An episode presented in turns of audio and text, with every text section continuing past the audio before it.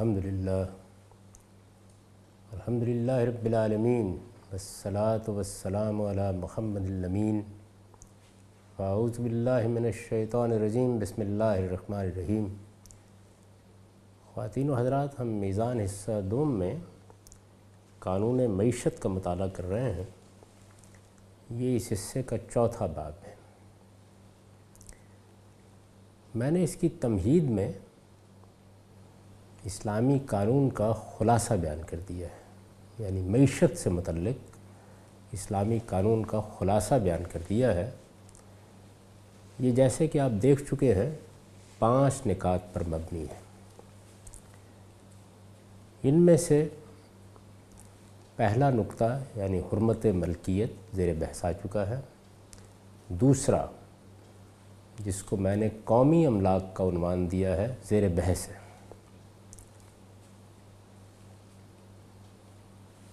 اس میں یہاں تک بات ہو گئی تھی کہ قرآن مجید نے ایک خاص موقع پر جب کچھ اموال غنیمت مسلمانوں کی اجتماعیت کے پاس آئے یا جب کچھ مفتوحہ زمینیں ان کے قبضے میں آئیں تو ہدایت فرمائی۔ وہ ہدایت یہاں زیر بحث ہے۔ سورہ حشر میں جس طرح کہ میں عرض کر چکا ہوں، اس میں یہ الفاظ آ گئے کہ یہ جتنے بھی اموال و املاک ہیں یہ لوگوں کو نہیں دیے جائیں گے، یعنی جو عام طریقہ تھا اور جس کی لوگ توقع بھی رکھتے تھے کہ جو اموال و املاک حاصل ہوں گے وہ مجاہدین میں تقسیم کر دیے جائیں گے۔ مجاہدین میں تقسیم کرنے کا مطلب یہ تھا کہ لوگوں کو دے دیے جائیں، اس کے بعد وہ ان کے مالک ہیں، اور جو معاشی عمل بھی اس زمانے کے تمدنی حالات کے لحاظ سے ان سے متعلق ہوتا تھا وہ اگلے دن سے جاری ہو جائے گا۔ قرآن مجید نے کہا کہ نہیں، یہ نہیں کیا جائے گا، اور اس کی وجہ یہ بتائی کہ کئی لا یکون دولتم بین الاغنیاء منکم۔ میں یہ بات دہرا رہا ہوں کہ میں نے توجہ دلائی ہے کہ اس سے ہمارے ہاں بالکل غلط مطلب اخذ کر لیا گیا، یعنی عام طور پر اس معنی میں اس کو لیا گیا کہ یہاں اسلام کا یہ اصول بیان کیا گیا ہے کہ دولت کا ارتکاز چند ہاتھوں میں نہیں ہونا چاہیے۔ دولت کا ارتکاز چند ہاتھوں میں نہیں ہونا چاہیے، تو اس کے لیے کیا کیا جائے؟ اگر آپ غور کریں گے تو اوپر کی آیت کا اس سے کوئی تعلق نہیں ہے۔ جو بات بیان کی جا رہی ہے وہ اس سے بالکل مختلف ہے۔ یہ اپنی جگہ ایک بات ہے کہ ہم ایسا نظم بنائیں، اس طریقے کے اقدامات کریں جس میں دولت کی منصفانہ تقسیم ہو، وہ اوپر سے نیچے جائے، اور اس طرح سے اپنے تمدن کو منظم کریں کہ اس میں غریبوں کے لیے بھی راستہ نکلے، ان کے حقوق کی حفاظت ہو۔ یہ ساری باتیں اپنی جگہ ٹھیک ہیں،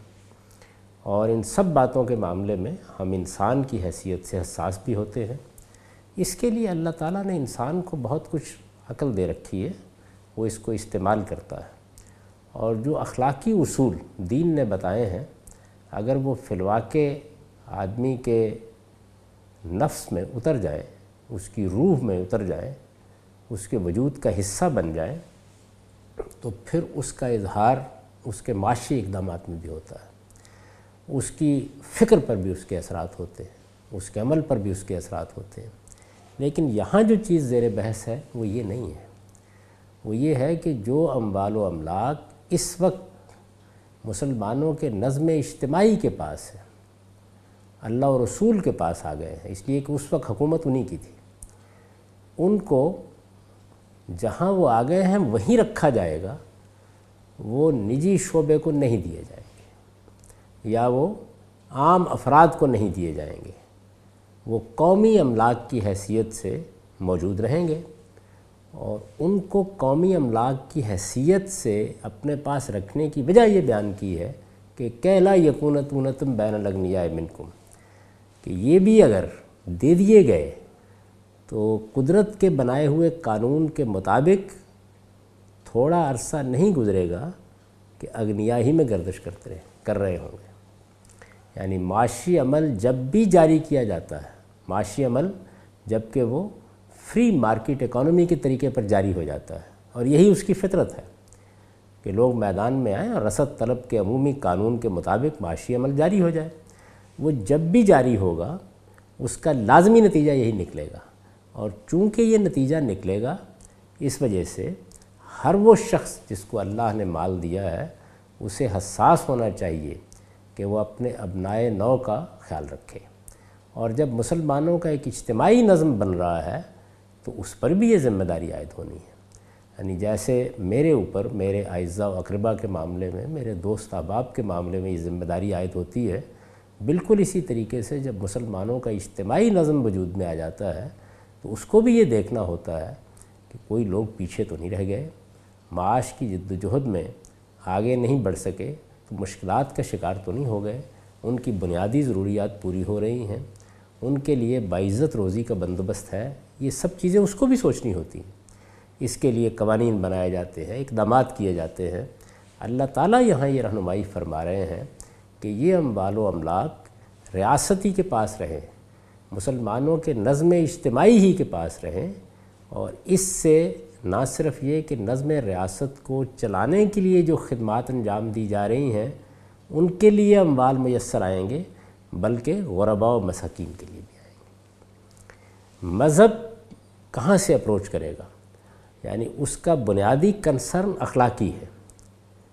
ہمیں نظم کیا بنانا ہے، ہمیں اپنی معیشت کو کیسے استوار کرنا ہے، ہمیں اس کے لیے کیا اقدامات کرنے ہیں، وہ کیسے ترقی کرے گی، اس کے لیے اللہ تعالیٰ نے انسان کو بڑی عقل دے رکھی ہوئی ہے. وہ اس کو استعمال کرے اور اس کے لحاظ سے اپنے لیے نظم بنائے. لیکن جہاں جہاں اس میں اخلاقی مسئلہ پیدا ہوتا ہے وہاں مذہب توجہ دلاتا ہے، اور مذہب کا اصل میدان یہی ہے. یہ بہت اچھی طرح سمجھ لینا چاہیے. وہ اس لیے نہیں آیا کہ آپ کو کوئی معیشت کا نظام بنا کے دے دے اور وہ یہ فیصلہ کرے کہ آپ کو کس طریقے سے اس سارے نظم کو چلانا ہے. اس کے لیے انسان کو اپنے اسی فطری ارج کو استعمال کرنا ہے، اور جو صلاحیتیں انسان کو اللہ تعالیٰ نے دی ہیں انہی کو استعمال کر کے اپنے لیے بہتری کے سامان پیدا کرنے ہیں. میں جب اپنی انفرادی زندگی میں بہتری پیدا کرنا چاہتا ہوں، مجھے کیا کاروبار کرنا ہے، مجھے کوئی ملازمت کرنی ہے، مجھے اپنے معاشی حالات میں کیا بہتری پیدا کرنی ہے، تو جس طرح میں اس کی اسکیمیں سوچتا ہوں بالکل اسی طریقے سے کوئی نظم اجتماعی بھی اگر اپنے بارے میں ایسی اسکیمیں سوچتا ہے تو یہ سب کی سب بڑی محمود ہوں گی. قرآن مجید میں اس کی ایک بڑی ہی اچھی مثال موجود ہے کہ سیدنا یوسف علیہ السلام نے جب ایک خواب کی تعبیر بتائی تو اپنی خدمات پیش کر دیں، اور اس کے بعد جو حل بتایا وہ منصوبہ بندی تھی. یعنی منصوبہ بندی اتنے اچھے طریقے سے کی جائی کہ قحط کا سامنا کرتے ہوئے لوگوں کو زیادہ تکلیف میں مبتلا نہیں ہونا پڑا. ان کے پاس غلہ موجود رہا، ان کے پاس کھانے پینے کا اہتمام موجود رہا، بلکہ گرد و پیش میں جو لوگ بستے تھے ان کے لیے بھی اس طریقے سے آسانی پیدا ہو گئی. تو یہ سب چیزیں اپنی جگہ، لیکن جو بات یہاں کہی جا رہی ہے وہ یہ ہے کہ تمہیں اس معاملے میں حساس ہونا چاہیے کہ اگر کوئی اموال و املاک تمہارے پاس آ گئے ہیں تو یہ اموال و املاک ان مقاصد کے لیے خاص رہیں. وہ مقاصد بیان کر دیے ہیں، یعنی اس موقع کے اوپر جو ریاست کا نظم قائم کیا گیا ہے اس کی ضرورتیں پوری کی جائیں. رسالت مآب صلی اللہ علیہ وسلم نے اپنے تمام اوقات اسی جد و جہد کے لیے دے رکھے ہوئے ہیں. آپ کی ضروریات پوری کی جائیں، آپ کے اعزاء و اقربا کی ضروریات پوری ہوں، اور پھر اسی پر عطف کر کے یہ بتا دیا ہے کہ یتیم، مسکین اور مسافر، ان سب کی بہبود کے لیے جو کچھ کیا جا سکتا ہے وہ کیا جائے. اس پر میں نے آگے یہ لکھا ہے کہ اس سے یہ رہنمائی مسلمانوں کے ہر نظم اجتماعی کو بھی حاصل ہوتی ہے. یعنی یہ تو اللہ تعالیٰ نے اپنی حکومت کے لیے ہدایت فرمائی. جب اللہ تعالیٰ خود حکومت کر رہے تھے، اپنے رسول کے ذریعے سے حکومت کر رہے تھے، اور اللہ تعالیٰ کا وہ خصوصی قانون روبہ عمل تھا جس کے تحت جنگیں بھی ہو رہی تھیں اور منکرین پر اللہ کے عذاب کا نفاذ بھی ہو رہا تھا. اس موقع پر اللہ تعالیٰ نے یہ بتایا کہ اس حکومت میں، اس نظم اجتماعی میں کیا کرنا چاہیے. اس سے یہ رہنمائی مسلمانوں کے ہر نظم اجتماعی کو بھی حاصل ہوتی ہے کہ وہ تمام اموال و املاک جو کسی فرد کی ملکیت نہیں ہے یا نہیں ہو سکتے، یعنی جو بات کہی گئی ہے اس بات کو اگر آپ ایک قانونی قضیے میں بدل دیں تو وہ وہاں کے لیے خاص نہیں رہتی. یعنی دیکھیے نا، وہ قضیہ کیا ہے؟ وہ یہ ہے کہ اس وقت کچھ اموال و املاک تمہارے قبضے میں آ گئے ہیں، ان کے اوپر کسی فرد کا حق نہیں ہے، یہ افراد کو دینے ضروری نہیں ہے، یہ نہ دیے جائے، یہ یہیں رہنے چاہیے۔ اور اس کی وجہ یہ بیان کی ہے کہ کَیْلَا یَکُونَ دُولَةً بَیْنَ الْأَغْنِیَاءِ مِنْکُمْ، اور پھر مدات بیان کر دی ہیں کہ یہ یہاں یہاں خرچ کیے جائیں گے۔ تو ظاہر ہے کہ ان میں سے کوئی چیز بھی ایسی نہیں ہے کہ جو اللہ اور رسول کی حکومت کے ساتھ اس ہدایت کو خاص کر دیتی ہو۔ جب یہ صورتحال ہے تو اس سے ہمیں بھی رہنمائی حاصل ہو گئی، اور وہ رہنمائی کیا ہے؟ وہ یہ ہے کہ وہ تمام اموال و املاک جو کسی فرد کی ملکیت نہیں ہیں یا نہیں ہو سکتے، انہیں ریاست ہی کی ملکیت میں رہنا چاہیے۔ اور نظم اجتماعی سے متعلق بعض دوسری ذمہ داریوں کے ساتھ ان لوگوں کی ضرورتیں بھی ان سے پوری کرنی چاہیے جو اپنی خلقی کمزوریوں یا اسباب و وسائل سے محرومی کے باعث دوسروں کی مدد کے محتاج ہو جاتے ہیں۔ اگر آپ خلاصہ کر دیجئے تو گویا یوں ہوا کہ عام طور پر جو حکومتیں سوشلزم کے اصول پر نہیں ہیں، ان میں یہی طریقہ اختیار کیا جاتا ہے کہ نظم حکومت کو چلانے کے لیے لوگوں پر ٹیکس عائد کیا جاتا ہے، یہ ظاہر ہے کہ آمدنی کا ایک ذریعہ ہے۔ اور اسی طریقے سے اس نوعیت کے بعض کام بھی کیے جاتے ہیں کہ جس سے خود حکومت اپنے لیے آمدنی کے کوئی ذرائع پیدا کر لے۔ حکومت جب اپنے لیے آمدنی کے ذرائع پیدا کرتی ہے تو عام تجربہ یہ بتاتا ہے کہ وہ ریگولیٹ کرتی ہے تو کامیاب رہتی ہے، قانون بنا کر کسی حد تک معاملات کو راستے پر رکھتی ہے تو کامیاب رہتی ہے، لیکن اگر کاروبار کرنے لگ جائے تو کاروبار کی فطرت ایسی ہے کہ اس میں ناکام ہو جاتی ہے۔ عام طور پر یہ دیکھا گیا ہے۔ قرآن مجید یہاں یہ نہیں کہہ رہا کہ ایک قومی شعبہ وجود میں لے آیا جائے اور اس میں ایک بیوروکریسی ہو اور وہ ان تمام چیزوں کو چلا رہی ہو، یہ نہیں کہہ رہا۔ وہ یہ کہہ رہا ہے کہ ایک طرف تو ہم نے زکوٰۃ کے لیے رقم مقرر کر دی ہے، یعنی یہ بتا دیا ہے کہ یہ ریاست کا یا نظم اجتماعی کا حصہ ہے، مسلمانوں کا نظم اجتماعی جب بھی وجود میں آئے گا اس کو یہ حق حاصل ہو جائے گا کہ وہ یہ اپنا حصہ وصول کر لے۔ تو ایک تو یہ رقم ہے جو تمہارے پاس موجود ہے جس سے تم نے نظم ریاست کو بھی چلانا ہے، اور وہاں بھی یہ فرمایا کہ غریب اور مسکین اور وہ لوگ کہ جن کے اوپر کوئی تاوان عائد ہو گیا ہے یا کہیں تالیف قلب کے لیے خرچ کرنا ہے تو وہاں ان مدات میں خرچ کیا جائے گا۔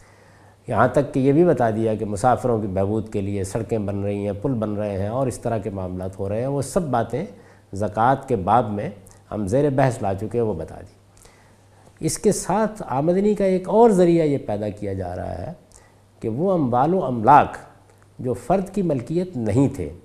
وہ بھی ریاست کی آمدنی کا ذریعہ بنے۔ گویا یوں سمجھ لیجئے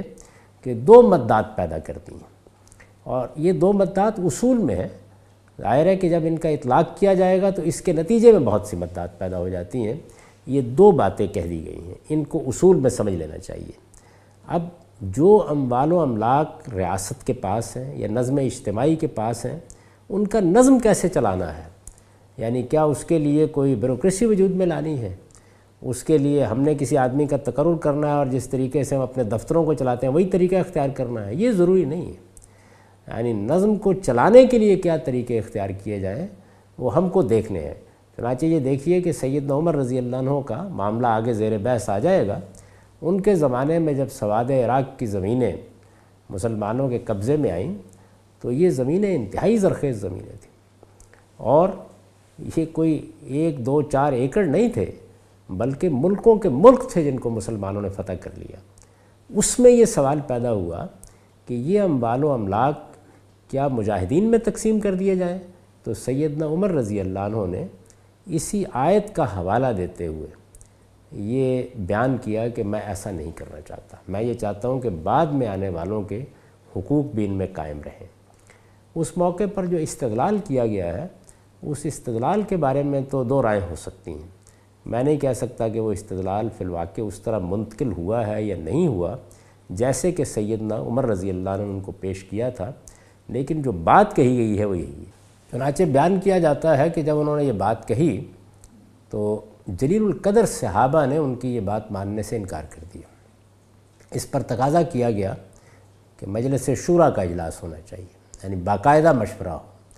چنانچہ باقاعدہ مشورے کی مجلس منعقد ہوئی اور بیان کیا جاتا ہے، کتاب الخراج میں قاضی ابو یوسف نے اس کی تفصیلات نقل کر دی ہیں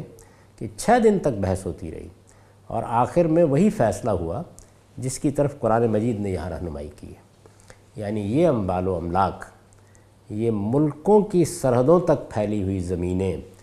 یہ ریاستی کے پاس رہیں گی، یہ قومی ملکیت ہی رہیں گی، ان کو افراد کو نہیں دیا جائے گا، یہ فیصلہ کیا گیا۔ اب ان کا نظم و نسق کیسے چلایا جائے، اس کے لیے انہوں نے یہ طریقہ اختیار نہیں کیا کہ اپنے کچھ کارندوں کو بھیج دیا کو جائیں اور یہاں کے کاشت کریں، یعنی یہ پھر ایک دوسرا مسئلہ ہے کہ نظم و نسق کیسے ہو، اس کو انہوں نے نجی شعبے ہی کے حوالے کر دیا، اپنی ملکیت قائم رکھتے ہوئے۔ یعنی اس میں یہ حقوق قائم کر دیے کہ لوگ کام کریں گے، جو کسان وہاں کام کر رہے ہیں وہی کرتے رہیں گے، یہ بیان کر دیا کہ ہر زمین کے لیے ایک الگ شرح ہوگی، یعنی اس کی پیداوار کے لحاظ سے، اگر وہاں انگور اگتے ہیں تو اور ہوگی، اگر وہاں جوار اگتی ہے تو اور ہوگی، گندم اگتی ہے تو اور ہوگی، یعنی مختلف فصلوں کے لحاظ سے، مختلف اجناس کے لحاظ سے ان کے لیے مقرر کر دیا کہ یہ اس میں سے کرائے کے طور پر آپ کہہ سکتے ہیں یا خراج کے طور پر یہ ریاست کے پاس آتا رہے گا، لیکن لوگ جس طرح کہ ان کی ذاتی ملکیت ہوتی ہے اسی طرح اس زمین میں کاشت کریں گے اور وہ ان کی وراثت میں بھی منتقل ہوتی رہے گی، تاہم وہ ریاستی کی ملکیت ہو۔ تو میں نے یہ عرض کیا ہے کہ اس سے یہ رہنمائی مسلمانوں کے ہر نظم اجتماعی کو بھی حاصل ہوتی ہے کہ وہ تمام اموال و املاک جو کسی فرد کی ملکیت نہیں ہے یا نہیں ہو سکتے، انہیں ریاست ہی کی ملکیت میں رہنا چاہیے، اور نظم اجتماعی سے متعلق بعض دوسری ذمہ داریوں کے ساتھ ان لوگوں کی ضرورتیں بھی ان سے پوری کرنی چاہیے جو اپنی خلقی کمزوریوں یا اسباب و وسائل سے محرومی کے باعث دوسروں کی مدد کے محتاج ہو جاتے ہیں۔ زکوٰۃ میں بھی یہ بیان کیا گیا ہے کہ جو کچھ آپ کے پاس آئے گا اس سے آپ ریاست کا نظم بھی چلائیے، جو لوگ ریاست کے نظم کو چلانے میں خدمات انجام دے رہے ہیں ان کے معاوضے بھی دیجیے، جیسے ہم آج کل تنخواہیں دیتے ہیں، اور اس کے ساتھ غریبوں اور مسکینوں کی مدد کا اہتمام بھی کیا جائے۔ بالکل اسی طرح سے یہاں پر بھی یہی کہا گیا کہ رسالت مآب صلی اللہ علیہ وسلم بھی اس سے اپنی ضرورتیں پوری کر لیں، یعنی آپ بحیثیت پیغمبر بھی اس وقت اپنے تمام اوقات اسی کام کے لیے وقف کیے ہوئے تھے، اور اس کے ساتھ ریاست کے نظم کو چلانے کی ذمہ داری بھی آپ پر آ پڑی تھی، تو اس لحاظ سے آپ کا حصہ بھی مقرر کر دیا گیا، اور پھر یہ کہا گیا کہ جو کچھ باقی بچے گا وہ غریبوں کے لیے ہے، مسکینوں کے لیے ہے، مسافروں کی بہبود کے لیے، یعنی وہی مددات جو زکوٰۃ میں بیان کی جاتی۔ جو اپنی خلقی کمزوریوں یا اسباب و وسائل سے محرومی کے باعث دوسروں کی مدد کے محتاج ہو جاتے ہیں، رہا ان اموال کے بندوبست کا معاملہ، تو اسے شریعت نے حالات و مسالے پر چھوڑ دیا ہے، یعنی ممکن ہے کہ کسی چیز کے بندوبست کے لیے ریاستی اہتمام کر لے، ممکن ہے کہ کسی چیز کو بعض شرائط کے ساتھ نجی شعبے کے حوالے کر دیا جائے۔ بندوبست کا معاملہ یہ شریعت کا مسئلہ نہیں ہے، یعنی یہ نہیں کہہ رہی شریعت یا اللہ تعالیٰ یہ رہنمائی نہیں فرما رہے کہ ان اموال و املاک کا بندوبست ریاست کو کرنا چاہیے، وہ یہ کہہ رہے ہیں کہ اس کی ملکیت ہوں گے، بندوبست کے لیے جو طریقہ بھی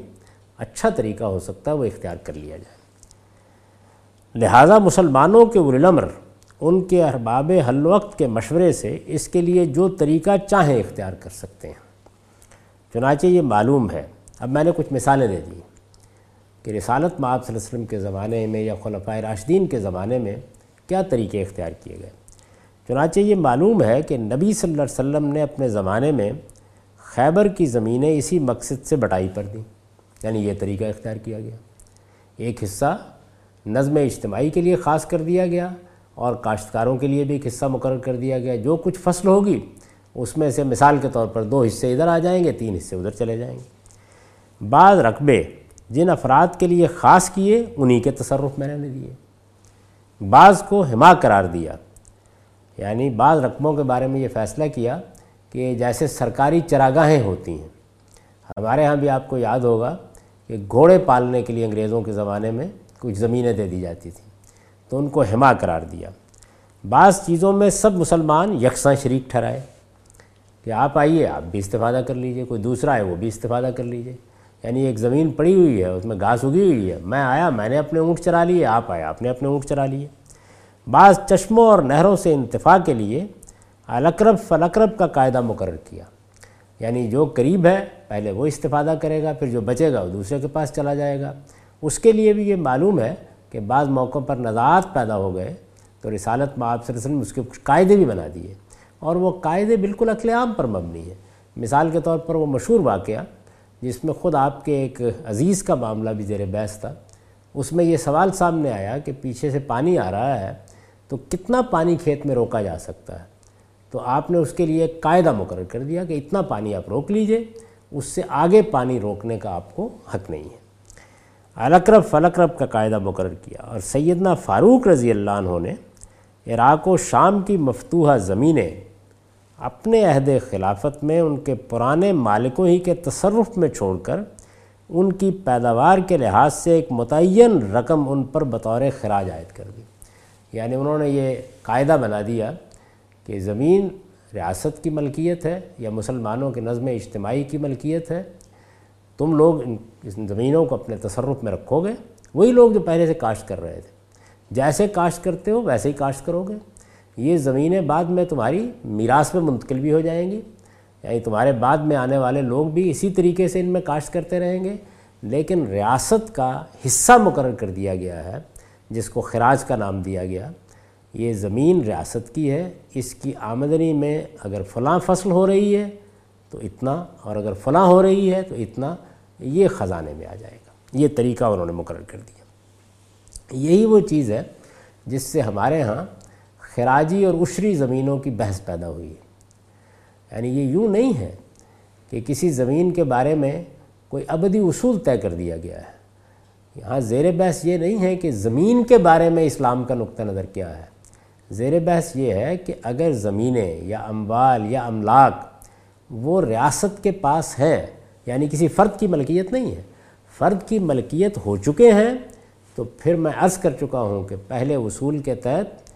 ملکیت کو حرمت حاصل ہے، پھر آپ اس کی طرف آنکھ اٹھا کے بھی نہیں دیکھ سکتے، پھر تو کسی حقی کے تحت اس کا مطالبہ کیا جا سکتا ہے۔ یہ زمینیں اور اموال و املاک وہ ہیں کہ جو ریاست کی ملکیت ہے، اور جب یہ ریاست کی ملکیت ہے تو ان کا نظم و نسق زیر بحث ہے، اس کے لیے خراج کا طریقہ اختیار کیا گیا۔ تو ہمارے ہاں قدیم تعبیر میں عشری زمینیں وہ تھیں کہ جن کے لوگ خود مالک ہیں، جیسے کہ جزیرہ نما عرب میں رسالت مآب صلی اللہ علیہ وسلم کے زمانے میں جو علاقے مفتوح ہوئے ان میں زیادہ تر زمینیں مجاہدین میں تقسیم کر دی گئیں، ان پر عشرائد کیا جائے گا، اس لیے کہ وہ فرد کی ملکیت میں چلی گئی ہیں، اب ان پر زکوٰۃ عائد ہوگی، عشر ظاہر ہے کہ زکوٰۃ ہی کی ایک قسم ہے، لیکن یہ ریاست کی ملکیت ہے تو ان میں خراج لیا جائے گا، یا آپ یوں کہیے کہ زمین کی پیداوار پر کرایہ لیا جائے گا۔ یہ طریقہ سیدنا عمر رضی اللہ عنہ نے اختیار کیا، اور یہ قرآن مجید کی یہی آیت ہے جس کو سامنے رکھ کر اختیار کیا گیا ہے۔ اس کا خلاصہ ایک مرتبہ پھر ذہن نشین کر لیجئے، یعنی موضوع زیر بحث یہ ہے کہ وہ اموال و املاک جو ریاست کے ہیں، نہ کہ یہ زیر بحث ہے کہ جو فرد کے ہیں کیا ان کو قومی ملکیت میں لیا جا سکتا ہے، یہ بحث نہیں ہے، جو ریاست کے ہیں ان کے ساتھ کیا کیا جائے۔ تو فرمایا کہ وہ نظم اجتماعی کے پاس رہیں،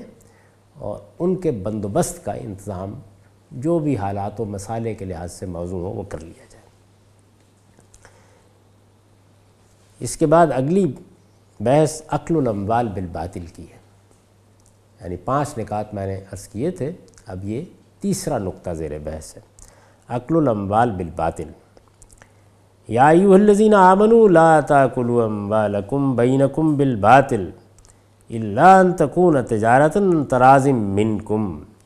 یہ سورہ نساء کی آیت ہے جس کو میں نے سر عنوان بنایا ہے۔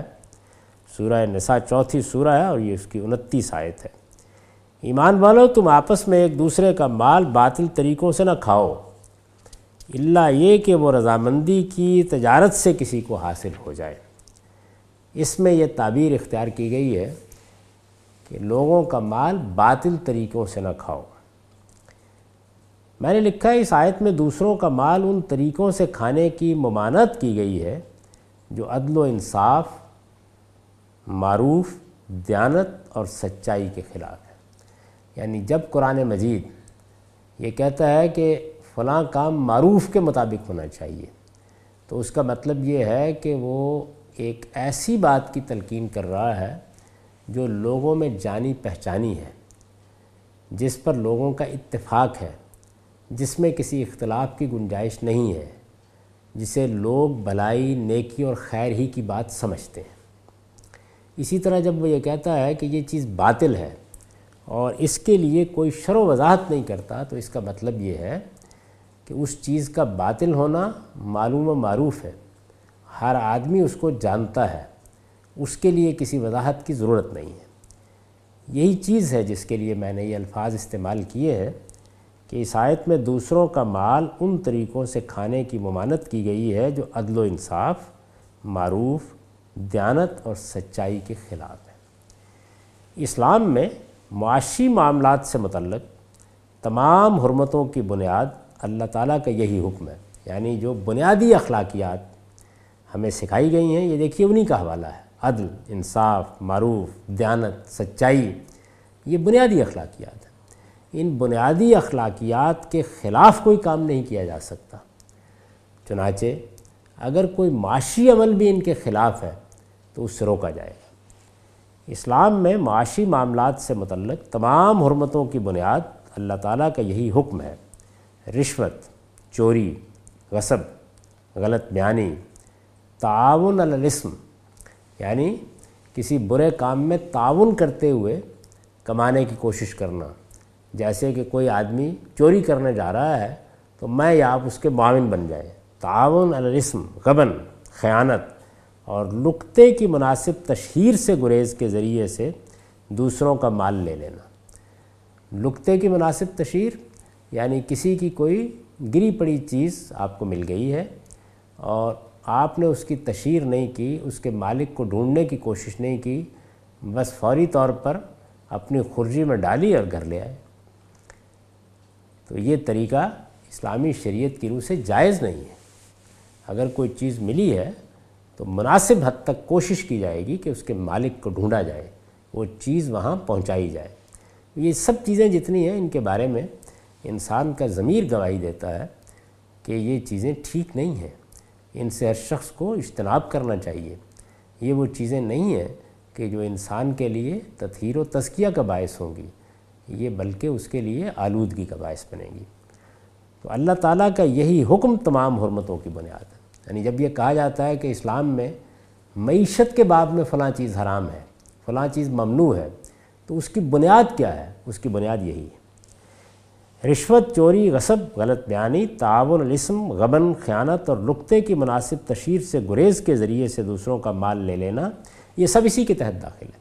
یعنی ایسی بہت سی چیزیں ہوتی ہیں جو دنیا بھر میں تسلیم کیا جاتا ہے کہ ممنوع ہونی چاہیے، انہیں انسان کا ضمیر غلط کہتا ہے۔ انسان کے باطن میں جو اخلاقی علم اللہ تعالیٰ کی طرف سے ودیت کیا گیا ہے وہ حکم لگاتا ہے کہ یہ غلط ہے۔ ان چیزوں پر مفصل بحث کی ضرورت نہیں ہے، اس لیے کہ ان کا گناہ ہونا تمام دنیا کے معروفات اور ہر دین و شریعت میں ہمیشہ مسلم رہا ہے۔ وہ معاملات جو دوسروں کے لیے ضرر و غرر یعنی نقصان یا دھوکے کا باعث بنتے ہیں، وہ بھی اسی کی ایک فرع ہے۔ ظاہر ہے کہ اگر کوئی چیز دوسرے کے لیے نقصان کا باعث بن رہی ہے اور آپ جانتے ہیں کہ نقصان کا باعث بن رہی ہے، تو جانتے بوجھتے کسی کو نقصان پہنچانا یہ بھی اکل الاموال بالباطل۔ نبی صلی اللہ علیہ وسلم نے اس کی جو صورتیں اپنے زمانے میں ممنوع قرار دیں وہ یہ ہیں۔ یعنی اب اس کے بعد میں نے رسالت میں آپ صلی اللہ علیہ وسلم نے اس اصول کا اپنے زمانے میں جہاں جہاں اطلاق کیا ہے اس کی ایک فہرست آپ کے سامنے رکھ دی ہے، اس کا ہم اگلی نشست میں مطالعہ کریں گے۔ اقول قولی ھذا واستغفر اللہ لی ولکم ولسائر